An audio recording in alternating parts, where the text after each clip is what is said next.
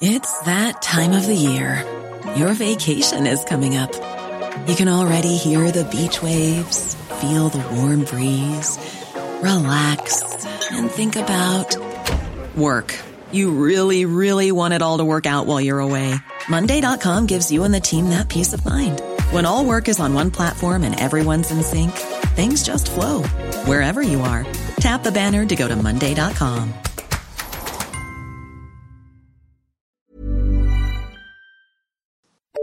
The FT. Welcome to the FT Big Read, a weekly podcast featuring the best of our long form reporting from around the world. I'm Anna Dedder from the Comment and Analysis Desk of the Financial Times.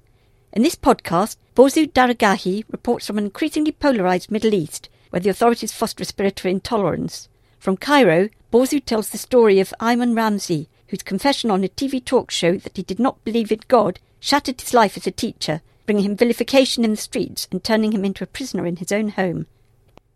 Egyptian teacher Ayman Ramzy made a confession on a television program last year that turned his life upside down. He was badgered out of his job, attacked on the streets, summoned to court, and publicly shunned, becoming a veritable ghost who rarely leaves his Cairo home. His confession was not that he was a serial killer or pedophile or pilfered public funds, but that he no longer believed in any religion.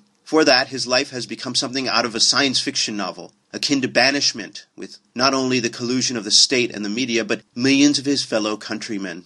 I didn't think it would be so tough, says Mr. Ramzy, 43 years old. The problem is that all the people in society are taught to hate each other, whether Christian or Muslim or Baha'i. Even within religions, everyone is afraid of other sects. Mr. Ramzy's harrowing experience comes amid a broader debate about freedom of conscience in an Arab world teeming with change, turmoil, and violence rooted in religion. Buoyed by repressive laws and conservative clerical establishments, Arab societies stigmatize religious minorities and punish those who challenge religious doctrine, according to human rights groups. The depths to which that intolerance has reached became evident in February when Libyan groups affiliated to the Islamic State of Iraq and the Levant executed groups of Egyptian and Ethiopian Christians in mass killings broadcast on the internet. There are also signs that with the rise of violent extremism in the region, pressure on non believers is increasing, even as atheists and agnostics, struggling to be heard, launch a web only TV station and a secular political party. Despite claims by Western backed Arab leaders like Egypt's Abdel Fattah al Sisi that they represent voices of moderation in the face of jihadi groups such as ISIS, none has repealed blasphemy or apostasy laws. Subject to discrimination, religious minorities are decreasing as a proportion of the Arab world. At the same time, convictions on blasphemy and apostasy charges have risen in some Arab countries. Among the most famous cases is that of liberal Saudi blogger Raif Badawi, sentenced last year to 10 years in prison and a thousand lashes for questioning religion. He still faces a possible death penalty on apostasy charges.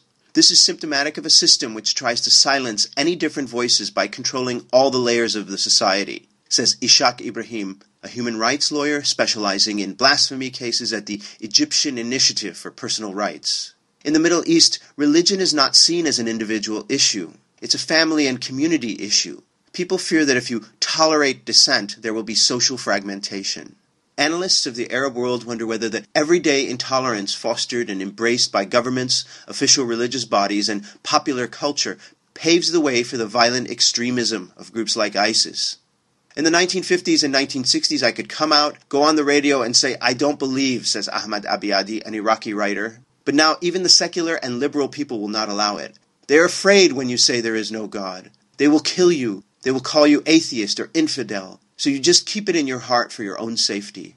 Intolerance of religious diversity has vexed the Arab world since the failures of secular pan Arab nationalism in the 1960s. But the apparent increase in bigotry coincides with the rise of extremist groups and ideologies that are wreaking havoc in Arab societies. On a rainy Friday afternoon on Baghdad's Mutanabbi Street, Iraq's intellectuals gather at the weekly outdoor book fair, an increasingly rare space in the Arab world where ideas flourish. The market has been targeted repeatedly by bomb wielding extremists. Muayyid Muhammad Hassan, a 32 year old journalist, describes himself as a leftist who still believes in God. He says the rise of extremist Sunni insurgents and Shia militias has turned people off religious doctrine and opened the space for discourse.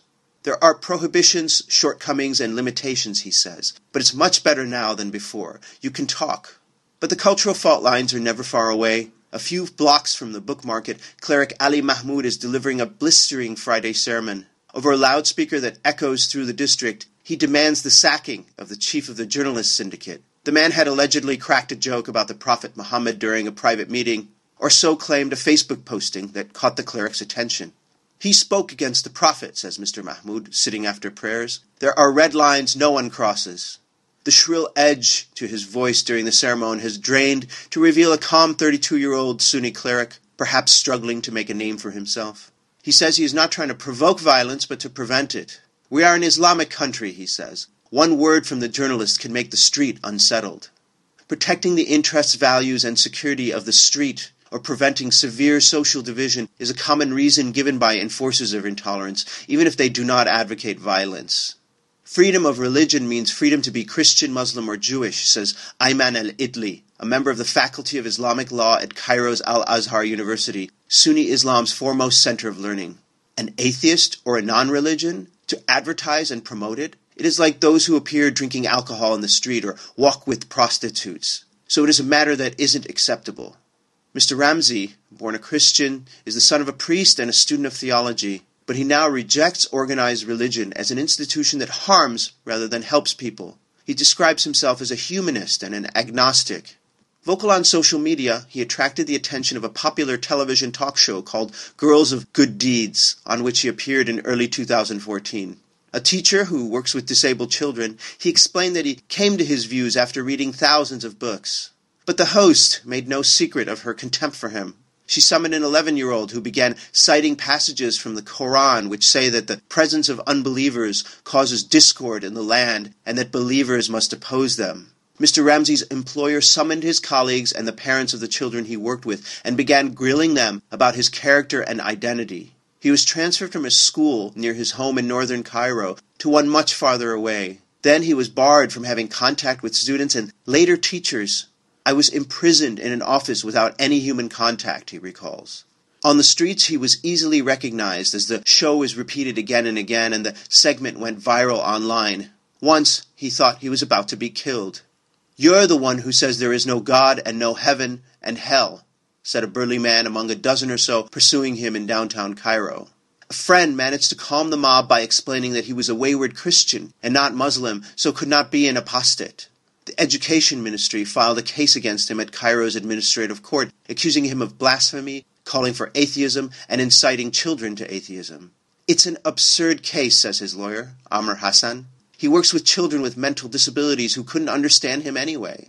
Up until Egypt's 2011 uprising against longtime ruler Hosni Mubarak, blasphemy charges used to be quietly set aside. But Mr. Hassan, who specializes in such cases, says of the 12 he has handled in the past three years, all have resulted in prison terms as the definition of deriding religion appears to expand. Rights Group counted 42 blasphemy cases pursued by courts between 2011 and 2014, resulting in 27 convictions. There is a big problem because blasphemy is not just insulting religion, but any religious institution, he says. Even rejecting any of the religious rules is considered blasphemy. Mr. Ramzy was eventually forced to take an unpaid leave of absence pending resolution of his legal troubles. He asked friends in the Gulf to help him find a job, but was warned that his infamy had spread there. He struggles to understand why society views him with such hostility. It's about social and family education, he says. People were not raised on the basis of freedom. Here, everyone thinks that they are only right if the others are wrong. In conversations with scholars, many pinpointed the frailty of institutions and economies compared to those of other world powers as the source of intolerance in the Arab world. We are weak, says Muhammad Farag, a journalist from a Muslim family who describes himself as agnostic. We need something to protect ourselves from the outside world, and Islam is the only option we have. But there is also an element of politically motivated cultural bullying in the long running conflict between the Arab world's liberals and Muslims. Faiq al Sheikh Ali, a liberal Iraqi member of parliament, recalls attempting to organize a Valentine's Day celebration for young people in Najaf. Supporters of hardline Shia Islamist parties responded by holding a religious event nearby in honor of the Imam Hussein, grandson of the Prophet Muhammad.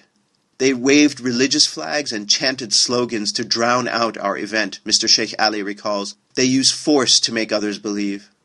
For many decades, Arab leftists and liberals pushed discussions of whether day to day intolerance contributes to violence and terrorism.